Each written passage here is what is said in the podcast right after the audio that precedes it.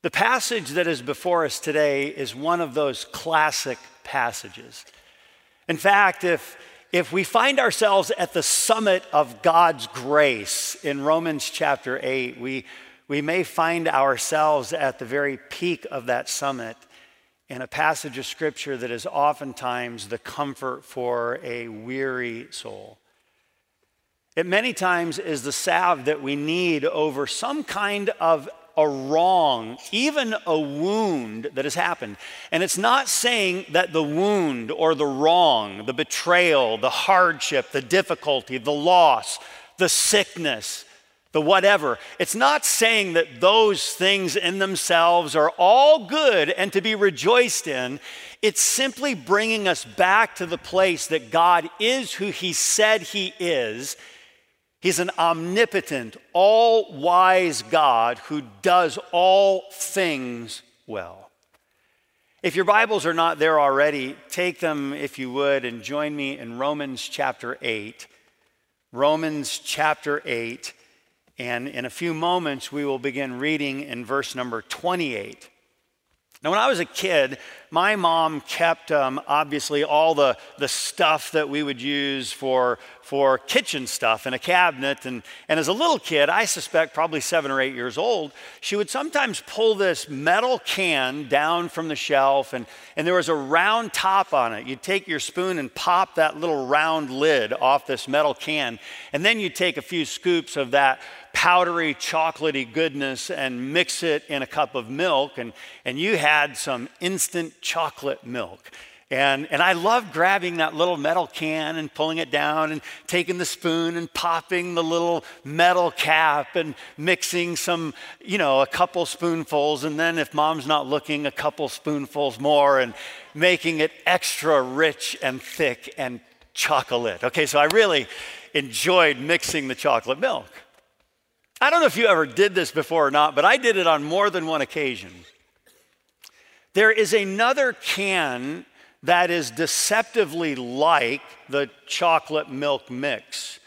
And apparently, now I've never used it myself for baking because I don't really bake, but but apparently my mom had this can of other kind of chocolate and I think it's just like straight cocoa. It comes in the same metal can, has the same round metal lid. You'd take your spoon and pop it the same way. And I did. I would pull the can down and it says Hershey's on the front of it. And I would mix it in, and you know, you just can't wait, and you mix it up, and then you drink it, and, and it's almost, you know, um, unedible. It's, it's so strong, so wrong, you know. Probably my mom is just watching, laughing that I'm trying to get in the stuff, you know. Well, it makes great brownies, from what I'm told. You can make chocolate pie or frostings or other wonderful desserts mixed in with other ingredients, but by itself, I suspect that nobody eats it alone. And God, in His wisdom, knows how to take the sometimes bitter parts of life and mix them with the ingredients of his choosing and some of the sweeter aspects of life and produce something that we all readily acknowledge as good, by themselves distasteful. We might even say bad, but put together in God's economy, it produces something that it could never actually accomplish apart from the elements that we oftentimes find even distasteful. The title of our message today is All Things Together for Good. Your Bibles are open to Romans chapter 8. Let's begin reading in verse number 28. Romans 8, beginning in verse 28. You follow along, if you would, as I read. And we know that all things work together for good to them that love God, to them who are the called according to his purpose. For whom he did foreknow, he also did predestinate to be conformed to the image of his Son, that he might be the firstborn among many brethren. Moreover, whom he did predestinate, them he also called. And whom he called, them he also justified. And whom he justified, them he also glorified. As we begin today, we ask the question Does God have a plan? And we answer that with a resounding absolutely. And in this wonderful passage of Scripture, let's begin to break down that plan and try to see, even though it may be at times foggy or blurry, hard to fully realize, let's at least attempt to see a picture that needs, in many ways, a distance to finally bring into focus.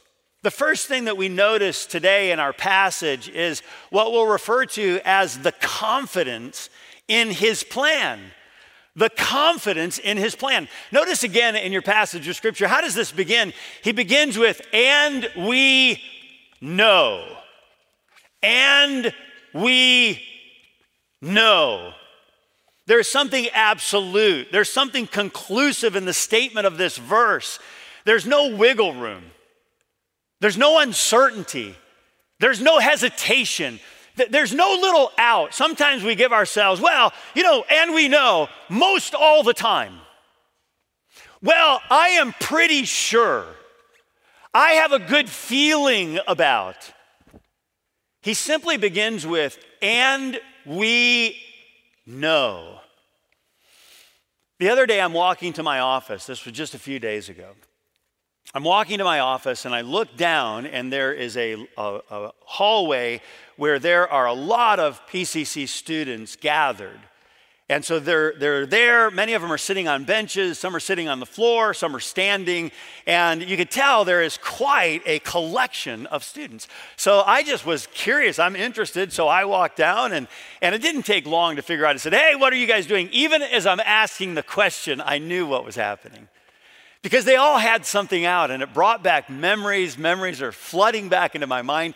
They all had out this metal ring, large metal ring, and then they had these little tiny cards with a hole punch in the top corner, and they're all on this ring and they're taking and they're going through their cards. And what they're doing is they're going over their Greek words. And it brought back sweat on my forehead, actually. So, they're going over their Greek words and they're studying. I said, What do you guys got going? They said, We got a big test coming. I'm like, oh, Okay, I'll leave you alone. But man, they are studying and, and it was just fun to watch because I'm, I'm leaving and I don't have to, you know, take the test. One of the first words that you learn in first year Greek is, is the word that we translate into the English as no. No, it's the word gnosko. It is one of those words that you learn to, to say and to parse. And it was Elizabeth Barrett Browning that wrote the lines, How do I love thee? Let me count the ways. What she's saying is really what the word gnosko is saying. Let me rehearse in my mind all the experiential ways that I know. How do I love thee? Let me count the ways. There are so many experiences, so many actions that say, I know of this love. Paul wrote in Philippians 3:10 that I may gnosko, that I may know him. This word is so personal, it's so intimate that when the Bible begins to unfold the story of Mary and Joseph and the child that Mary conceives, the word gnosko is so intimate and so personal that the Bible records in Matthew 125, and he knew her not. He knew her not until she had brought forth the firstborn son. This is a word that, that speaks of intimacy. It speaks of knowledge from some shared experience. It is a very powerful word. That is gnosko knowing.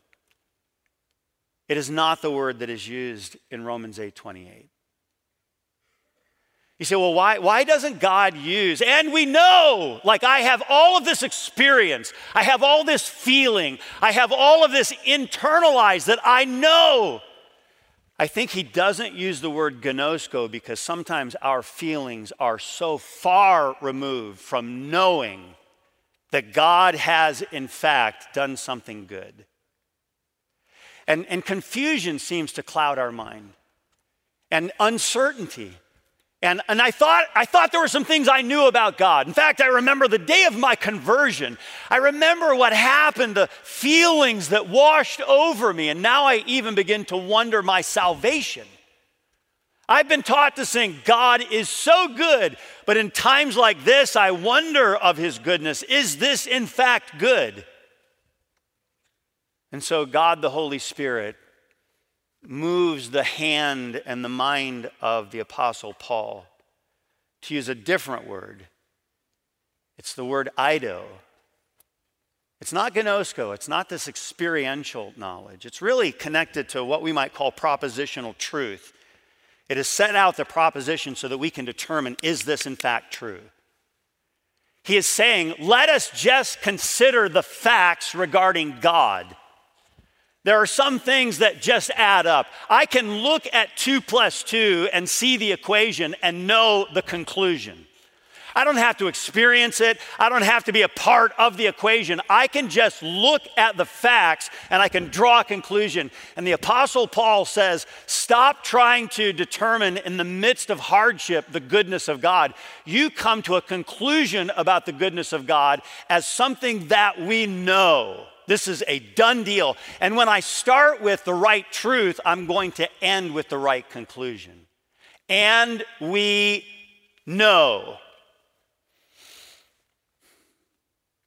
I remember years ago, I heard a story of a, a, dad and his kids on the mission field. And one of his children was out playing out in an area behind their home. And the dad came out and he's watching the child play. They're under the shade of a tree.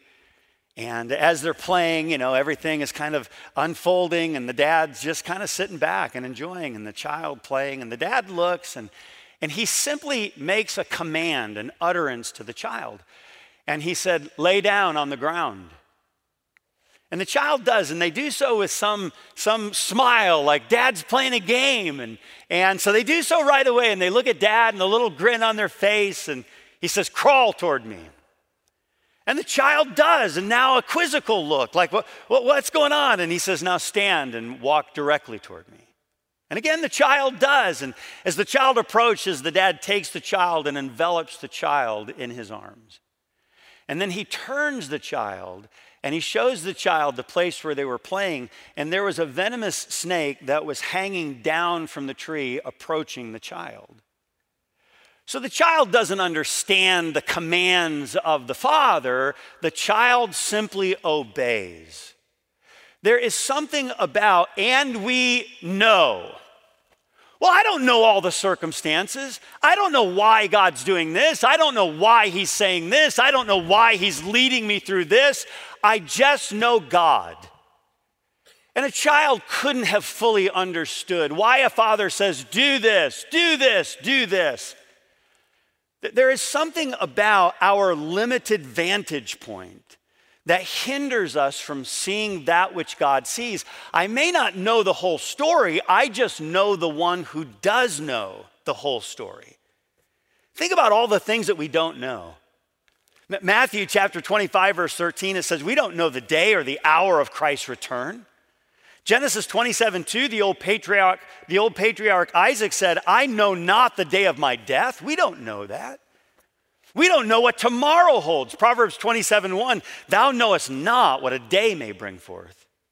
Just two verses prior to our text, we read in verse number 26 that we don't even know how to pray as we ought. So, what do we know? We know that God is good. We know that God has a plan. We know that God is omnipotent and sovereign. Therefore, we know that his good plan will not be thwarted. It will be carried out, it will be accomplished, and we are a part of that good plan. One Greek scholar said, you could, you could read these Greek words this way. He said, We could read it as, and we know with an absolute knowledge.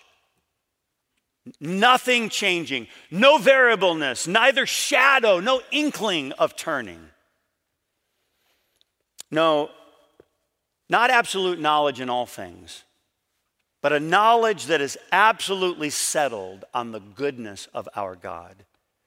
So we begin with a confidence in God's plan. Where do we go from there? Well, notice the comprehensiveness of his plan. This is not just a plan, well, I'm really confident. This is a comprehensive plan. What does it include? Well, well, notice the next phrase of Scripture, and we know that all things, and we know that all things. Now, you may do this, I do this, and I, I like to look up the meaning of words because so often you find this um, treasure trove of insight. And this word is one of those words that when you begin to look it up and understand, it's remarkable. If you write things down, you may want to take note of this all in the Greek. The word all in Greek, it actually means all in the Greek, okay? So when you when you start to read, and we know that all things, we do look for the asterisk. We want to know, well, what are the exceptions to the all things? Because, because I, I mean, clearly there are some things that are not good. To be clear, we are not saying that all things are good. How many times has Romans 8:28 been used in such inappropriate ways? All things, all the individual things, is human trafficking good? No, it is not. Cancer is not good. Suicide, the death of a child, hurtful words, divorce or abandonment, hateful people, cruel actions, betrayal, pain and suffering, sexual abuse. We could go on and on and on, and we are striving to be clear in saying that when we start to, to individualize and set some things apart and say, well, well, that thing must be good, right? Clearly, the Bible is not saying that, that all of these things are good. God is saying that He is using all things. Sometimes that's hard for us to, to accept, to receive, to swallow. It's challenging for us to say, I know, but man, you just mentioned some things that are so bad. They're so, what we, what we might refer to as despicable. These are terrible things. All things together, all things together that even some of these harsh realities of a broken, fallen, sinful world, God, in His omnipotent sovereignty, can take even these things and work them together into something that He calls good. One commentary said it this way All things is utterly comprehensive, having no qualifications or limits. Neither this verse nor its context allows for any restrictions or conditions. All things is inclusive in the fullest possible sense. Some may immediately begin to argue, but there are things that have happened in my life that have been hurtful, deeply hurtful. We might even say harmful, wrong, to the greatest degree. We should note that Paul is not saying that God prevents his children from experiencing things that can even do harm to them. He is rather giving testimony to the fact that the Lord takes all that he allows to happen to his children, even the worst things, and turns those things ultimately into blessings. If all things didn't mean exactly what it says, how could you determine what was beneficial or not? Is it only those things that bring us comfort or pleasure or gain or health or success or ease? Or are those things the final measure of God's good plan? Are those the only things that we consider to be good?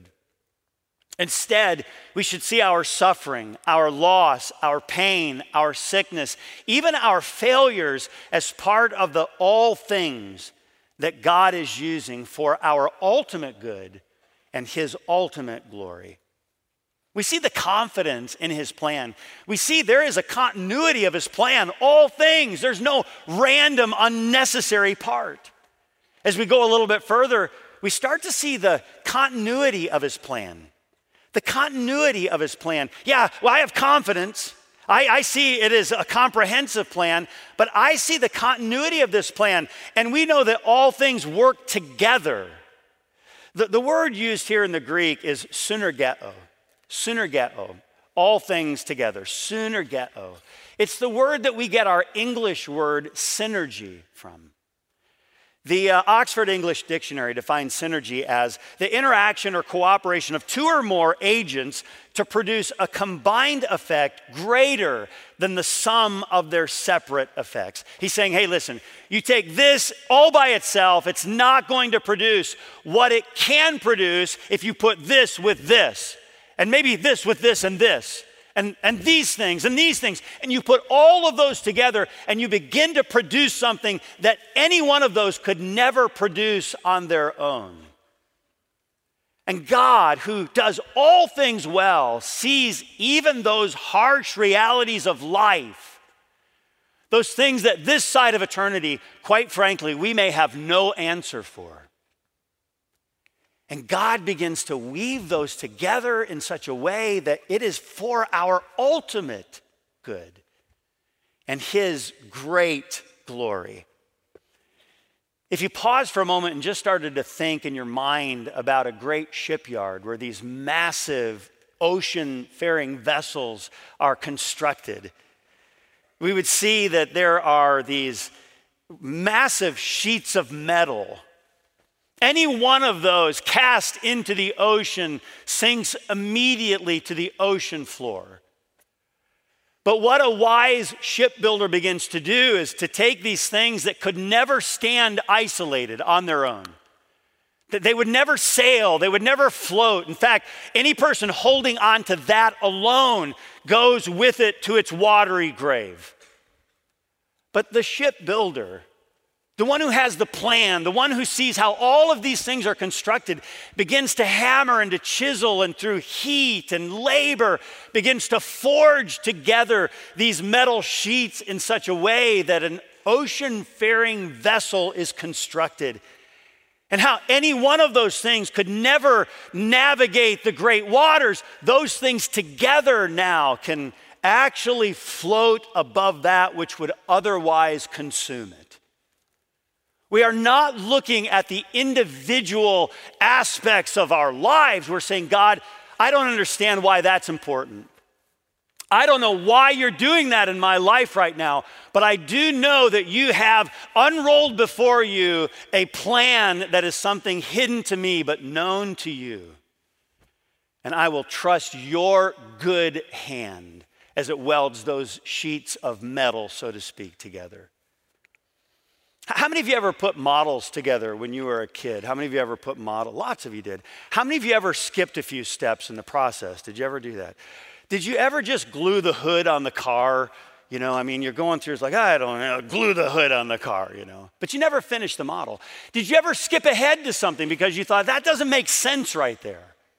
Only to lament a few steps down the road that, oh, I, I should have done what the directions said right when it said it. There's something about a person who sees the end from the beginning and knows what necessary steps must be a part of our lives, his plan to produce something that is the image of Jesus Christ formed in us. There are no useless, random or even unnecessary events in our lives. That God is not able to produce something of greater value than could be produced without them. Nothing. In his book, Why Us, the author states that God proves his sovereignty, not by intervening constantly and preventing these events, but by ruling and overruling them so that even tragedies end up accomplishing his ultimate purposes. Again, this does not mean that God is the author of evil. Let me be clear and let me say that again. This does not mean that God is the author of evil. It does mean that he can redeem even the evil and repurpose it for his glory. Further, it doesn't mean that we stay in abusive or sinful circumstances. It does mean that God takes even the evil intentions of others and uses it for purposes including our good and his glory. I mean, we have these classic examples throughout Scripture. We have a guy whose name is Joseph that was used and abused repeatedly. He's lied about, he is placed in circumstances that were not the result of his own making. And yet, Joseph's conclusion about the whole matter, as his betrayers stand in front of him, is But as for you, ye thought evil against me but God meant it unto good to bring to pass as it is this day to save much people alive. What he's acknowledging is listen, you don't get a pass on the wrong, you did wrong, but not God. God took even your evil and redeemed it for purposes better than your intentions. You think about a guy whose name is Jacob. Jacob, you know, he, he is, he's this woe is me. Everything's always broken, everything's always wrong. Joseph's father. And Jacob, their father, said unto them, Me have ye bereaved of my children. Joseph is not, Simeon is not, and ye will take Benjamin away. And then he says this He says, All these things are against me. Jacob had no idea how close he was to having the answers that he sought. But instead of looking to God and saying, God, you must have a plan, he's looking at his circumstances and his eyes stop there. Our ultimate example, of course, is Jesus. Was the death of Christ a part of the perfect, eternal, unchangeable plan of God? And the answer is absolutely. Does that mean that the sin that brought him there was blessed by God? And the answer is absolutely not. In Mark chapter 14, verse 21, the Bible says, The Son of Man indeed goeth, as it is written of him, but woe to that man by whom the Son of Man is betrayed. Good were it for that man if he had never been born. The, the, the, evil that another person does doesn't get this pass because God's using it for his ultimate glory and our ultimate good. A person who's doing wrong will certainly answer for the wrong, but you don't have to wallow in this world of victimization because someone has done wrong to me. God, in His goodness, can say, listen, even in that hardship, James goes so far, he says, My brethren, count it all joy now, if you're thinking about count it all joy, there must be something really good in store. Count it all joy when you fall into diverse temptations, various trials. Well, James, why in the world should we do that? Why would a person count it all joy? Like, hey, this is really good. Count it all joy when they fall into various trials, these, these, these diverse temptations. Why? Be- because, James says, the trying of your faith it's through the, the hardships of your faith, through the trying of your faith, it worketh patience. That means you're now being stabilized. Your roots are going deep into the soil of your faith. You are now developing the ability to stand. God knows what He's doing, even in the wrongs another may be doing to you. It's quite remarkable how God takes the, the ill intentions, the wrong will of man, and can weave that together in ways that are quite profound. Joni Eareckson Tada was at a very young age, through a diving accident, she became a quadriplegic. She's been in, in a chair, unable to use her limbs for, I suppose, some 50 years. She oftentimes has said this when thinking about the hardships that take place. She said, God permits what he hates to achieve what he loves. and how oftentimes He will weave together the sorrow, the sadness, even the sin of this life to bring about something that is ultimately beautiful and part of His grand plan. We see the confidence in his plan, the comprehensiveness of his plan, the continuity of his plan. Look at how this kind of culminates, this, this culmination of his plan. And we know that all things work together for good. We've been playing that chord and, and, and strumming that song for a while, but pause and think just a little bit further about how these things work together actually for good. How comforting it is to know this truth that God is in control. He's working all things together, both the good and the bad, the things that we find pleasant, the things we find, find painful, all things working together for good. If you don't realize this, you begin to see events as isolated rather than a part of a grand story. And further, you look at life as if God is not sovereign and he must not be omnipotent, not truly in control, not able to bring about what he promised he would do. Yes, he began something in you, but is he truly able to complete it? With that, we begin to wonder. We, we, we start to second guess Philippians 1 6, being confident of this very thing, that he which hath begun a good work in you will perform it until the day of Jesus Christ. I don't know if you've ever been involved in any kind of construction project, any kind of remodeling, but anytime there is construction that's taking place, things do get messy. And usually, really messy. The bigger the project, quite frankly, the bigger the mess. Things have to be cleared. Mud is the, the, the, the day in, day out product of the work that's taking place. Sometimes harsh tools are used, even blasting at times. And, and then different tradesmen come in and all these different sets of skills, and they begin to hammer and chisel and pound, and through great effort, through fire, through trial, through difficulty, something begins to take shape, but still a lot of mess. Do you know the confidence that we have, the, the culmination of this plan? is that there is this grand construction project that God is, is, is in, undertaking. And you and I are a part of this, this larger picture. Oh, I know that there's a construction project for us, and then we're part of something far larger. It's as if God has erected a sign that says, God at work. Things may seem messy, but this is God's construction zone. And while the project may appear mysterious at times, we know that God is at work. And what He began, we are confident He is able to complete. Faithful is He that calleth you, who also will do it.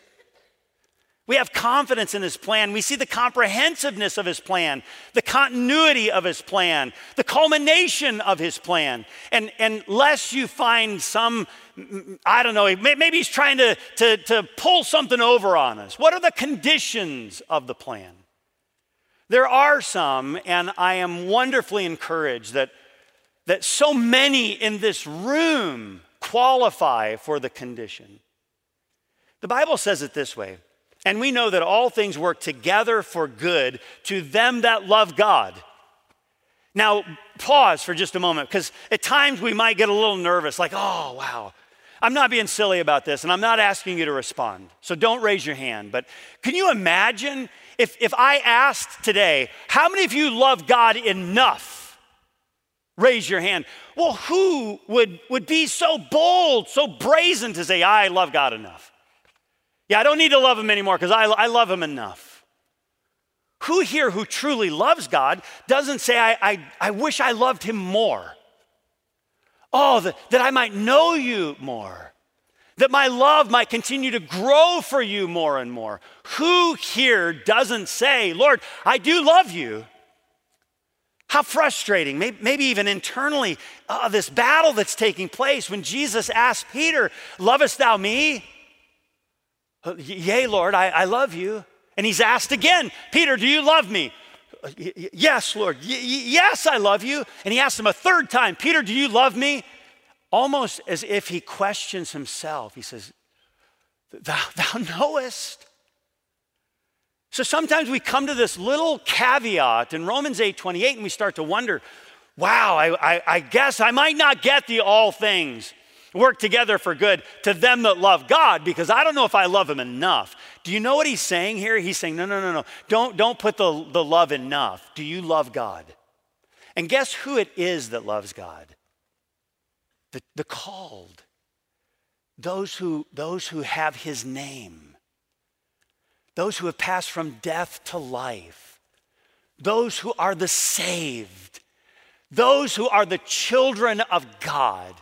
Let, let, me ask you this Have you ever loved your family before, even when there's a little bit of tension between you? Have you ever had this sense of, no, I love my family, I just don't like them right now, okay? Do you know what we understand? We understand, no, no, no, no. I'm, I'm part of a family, and so there is a familial love. Do you know what he's saying here? He's saying, hey, listen, don't overthink this. He's saying, do you know Jesus Christ? Yes. He's the one who died in my place. I, I love him because he first loved me. Then, then you are a part of those who have met the condition for this plan. You know, as we as we start to just wrap this up, there's one last thing that is ultimately mentioned, and that is the conformity of his plan. And we know that all things work together for good to them that love God, to them who are the called according to his purpose. For whom he did foreknow, he also did predestinate. Here's what he's saying this is what you are saved for. This is the end of the story. Listen, let me turn you to the last chapter of the book. Start to run your finger down the last page, the last paragraph, the last sentence, the last line. This is the end of the story. This is the reason for which you are created, and that is you are predestinated to what end? To, to look like Jesus Christ, to be conformed to the image of his Son. The last verse in, in our text is verse number 30. Moreover, whom he did predestinate, them he also called. Whom he called, them he justified. Whom he justified, them he also glorified. You have been called, justified, and someday ultimately, finally glorified, and the work of conforming you to the image of Christ will be complete. That is the grand story of God. And what an incredible privilege for people like you and me to be a part. My wife likes to put puzzles together. I, I am I'm good for about four pieces and they have little corners on them, okay? She is somewhat predictable with, with puzzles, and maybe if you like puzzles, you are as well.